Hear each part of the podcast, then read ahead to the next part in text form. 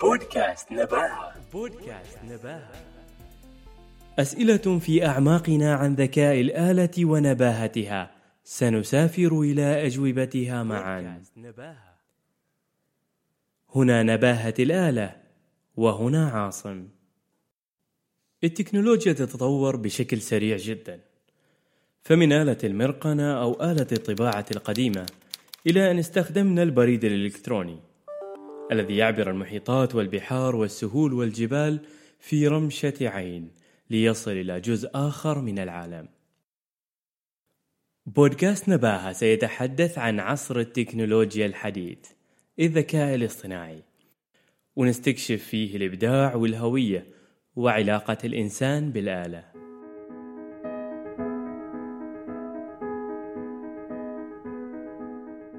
السلام عليكم ورحمة الله وبركاته. في كل مرة يصنع العالم تكنولوجيا جبارة تساهم كثيرا في تحويل روتين ما إلى أكثر رشاقة. السيارات آلية القيادة، الإنسان الآلي، التطبيقات الذكية، وطبيبك الآلي وغيرها الكثير. كيف يحدث كل هذا؟ بودكاست نباهة سيساهم في تفسير علمي لما يحدث وسيحدث. One actually has to be a genius. I'm designing a machine that will allow us to break every message, every day, instantly. بعد أقل من عقد من فك شفرة آلة التشفير النازية أنجما واللي ساهمت في انتصار قوات التحالف في الحرب العالمية الثانية أطلق عالم الحاسوب البريطاني آلان تويرينغ سؤالا بسيطا غير العالم فسأل هل تستطيع الآلة التفكير؟ وفي عام 1950 وفي ورقته البحثية الحوسبة الآلية والذكاء وضعت هذه الورقة البحثية الأهداف الأساسية والرؤية للذكاء الاصطناعي. هذا العلم في عمقه جاء ليجيب على سؤال تورينغ. بالإيجاب طبعا وهو محاولة التكرار أو المحاكاة أو حتى التفوق على العقل البشري للإنسان.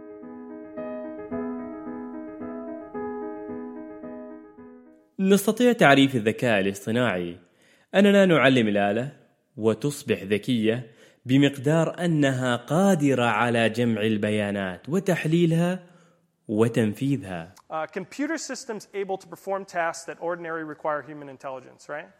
So uh, here, each circle represents one of these AI systems that is going to do something that a human could do. كما عرف الرئيس التنفيذي لشركة داتا روبوت جيرمي أشين في مؤتمر تجربة اليابان للذكاء الاصطناعي عام 2017 أن الذكاء الاصطناعي نظام يستطيع أداء المهام التي تتطلب وجود الإنسان عادة.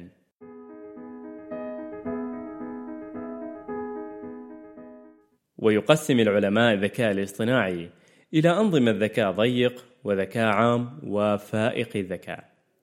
الذكاء الاصطناعي الضيق هو شيء يتفاعل معظمنا معه على أساس يومي جوجل أسيستنس أو مترجم جوجل أو سيري أو كورتانا من ويندوز أو إليكسا سألنا سؤال لسيري فسألنا هل أنت عبقري ونبيه كآلة يا سيري؟ I have a lot of information. I'm always seeking more intelligent ways to use it. الذكاء الاصطناعي العام نوع من الذكاء الاصطناعي له قدرات تشابه قدرات الإنسان أما الذكاء الاصطناعي الفائق حينما يكون الذكاء أكثر قدرة من الإنسان وهذا النوع من الذكاء الاصطناعي قادر على أداء وتنفيذ استثنائي لمهام معينة في مجالات مثل الفنون، صنع القرار، والعلاقات العاطفية. Look out! Scary spider! Hey, hey, don't cry. It's okay. Hey, hey, it's okay. Now she's responding emotionally to me as well. آه، الصوت المسموع الآن مشروع طفل يحاكي الطفل البشري يسمى Baby X مشروع من مختبر معهد أوكلاند للهندسة الحيوية لتقنيات التحريك طفل رسوم متحركة افتراضي يتعلم ويتفاعل مثل طفل بشري So, baby, spider. Spider. Spider. Good. Okay, what's this? Spider. No. This is a duck. Look at the duck. Duck. Yeah. عقولنا الآن تفكر كيف تستطيع للآلة أن تتعلم. بيبي إكس مثلا يستطيع فهمنا والتعلم منا من خلال إنشاء خوارزميات يستطيع التعرف على الأشكال والصور والأصوات والأيقونات ويتمكن من استخدام المعلومات المتوفرة في بنك المعلومات المرتبطة فيه. لذلك حتى السؤال الآن يدور في بالك. ممكن خلال فترة بسيطة من الزمن راح تسأله لأي روبوت موجود في الشارع بدل ما تسأل أي محرك بحث.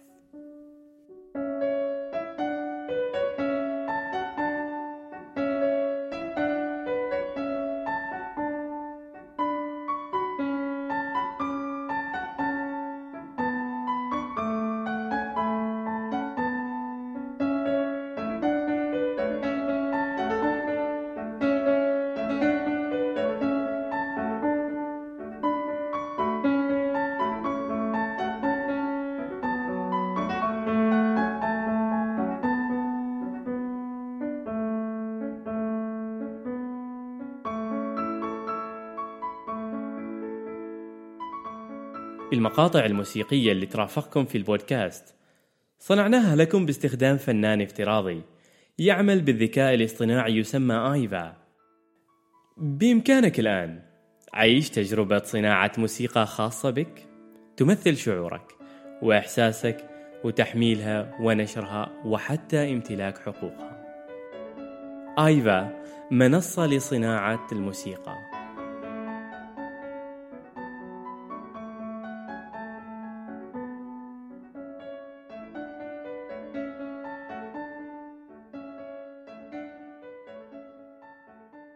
هل سمعت في يوم من هو الأب المؤسس للذكاء الاصطناعي؟ أو الملقب ب AI Father؟ جون مكارثي عالم أمريكي في الحاسب الآلي وعلوم الإدراك أول من أطلق مصطلح الذكاء الاصطناعي وحصل على جائزة بنجامين فرانكلين وجائزة كيوتو في التقانة المتقدمة وجائزة ترونغ من رابطة مكائن الحوسبة ACM اخترع مكارثي في عام 1960 لغة برمجة تسمى LISP والتي اعتمدت كلغة برمجة مفضلة للمبرمجين لأنظمة الذكاء الاصطناعي. ومع رحلة طويلة من العمل في ذات المجال أنشأ في جامعة ستانفورد مختبر ستانفورد للذكاء الاصطناعي والذي يستمر للآن واخترعوا مؤخرا سيارة ستانلي ذاتية القيادة.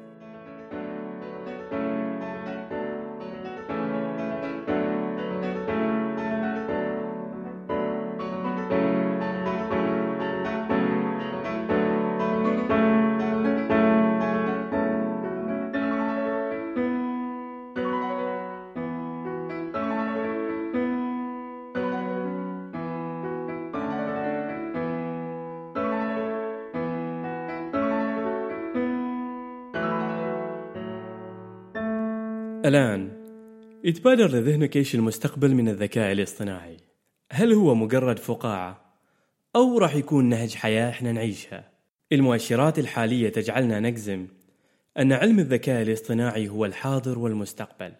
نتعايش معه في الكثير من المشاريع التقنية القادمة والحالية. في أزمة كوفيد 19 مثلا تستثمر شركة مايكروسوفت 20 مليون دولار أمريكي لمساعدة الخطوط الأمامية لإجراء الأبحاث. من خلال نظام يعمل بالذكاء الاصطناعي يجمع البيانات والإحصائيات من المصادر العالمية الموثقة ليظهر السبل والعلاجات اللي تساهم فعليا في الحد من انتشار فيروس كورونا.